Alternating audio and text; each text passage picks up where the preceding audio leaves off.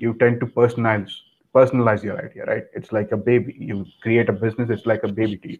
When that doesn't work out, a lot of people, even including myself, you know, you just stick on to it until you burn out, right? But to start again, it requires enormous amount of patience or hustle or that motivation. How do you get that?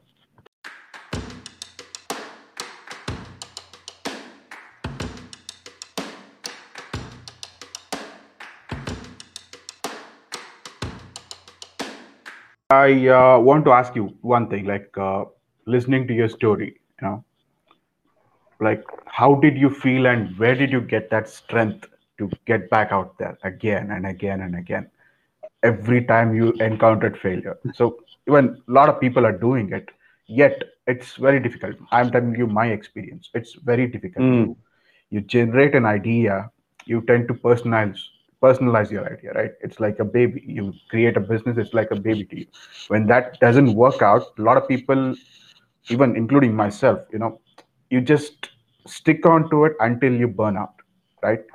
But to start again, it requires enormous amount of patience or hustle or that motivation. How do you get that? Um, I think first at the beginning it was arrogance. Mhm.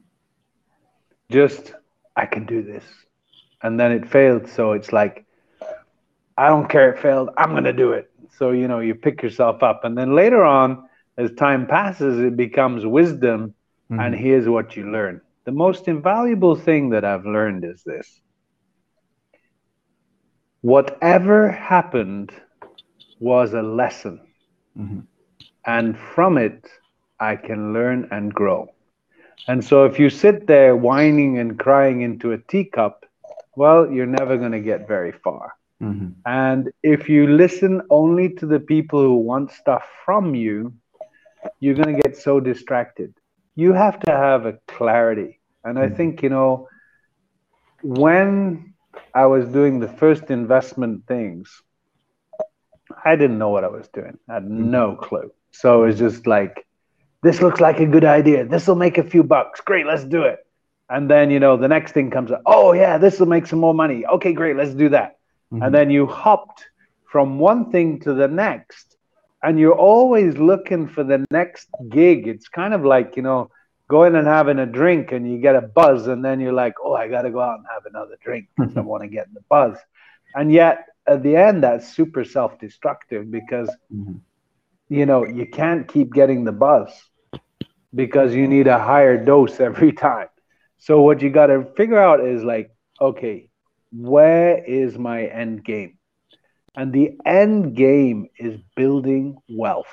Forget Mhm. about success. Success is just complete nuts and nonsense. You know, if anyone is listening to this uh, podcast now or later, they're already successful because they've got a device Mhm. to be able to listen to it. Mhm. So how come? That's amazing. Great. So you've done that well in life. Brilliant. I'm proud of you. But did you build wealth? Mhm. And you know, people tell me, "Yeah, but I only earn $1,000 a month or I only earn $350 a month." Great. Did you save $35 out of the $350? I Mhm. only get $50 a month. Great. Did you save $5 from the 50? You see, if you can't discipline yourself to save $5 from 50 or whatever is the number, Mhm. you can never grow wealth Mhm. because wealth is just discipline. So being a great entrepreneur, everyone loves this idea. Yeah, I'm building this company and all that nonsense. There's nothing in it. No one cares. You know, out of all those companies we started, only two of them still survive. Mhm. So you got 40 companies, two is still going. Actually, sorry, two and a half. Like Mhm. one is still sort of living and hoping in the future it will grow again. Mhm. But basically, what counts?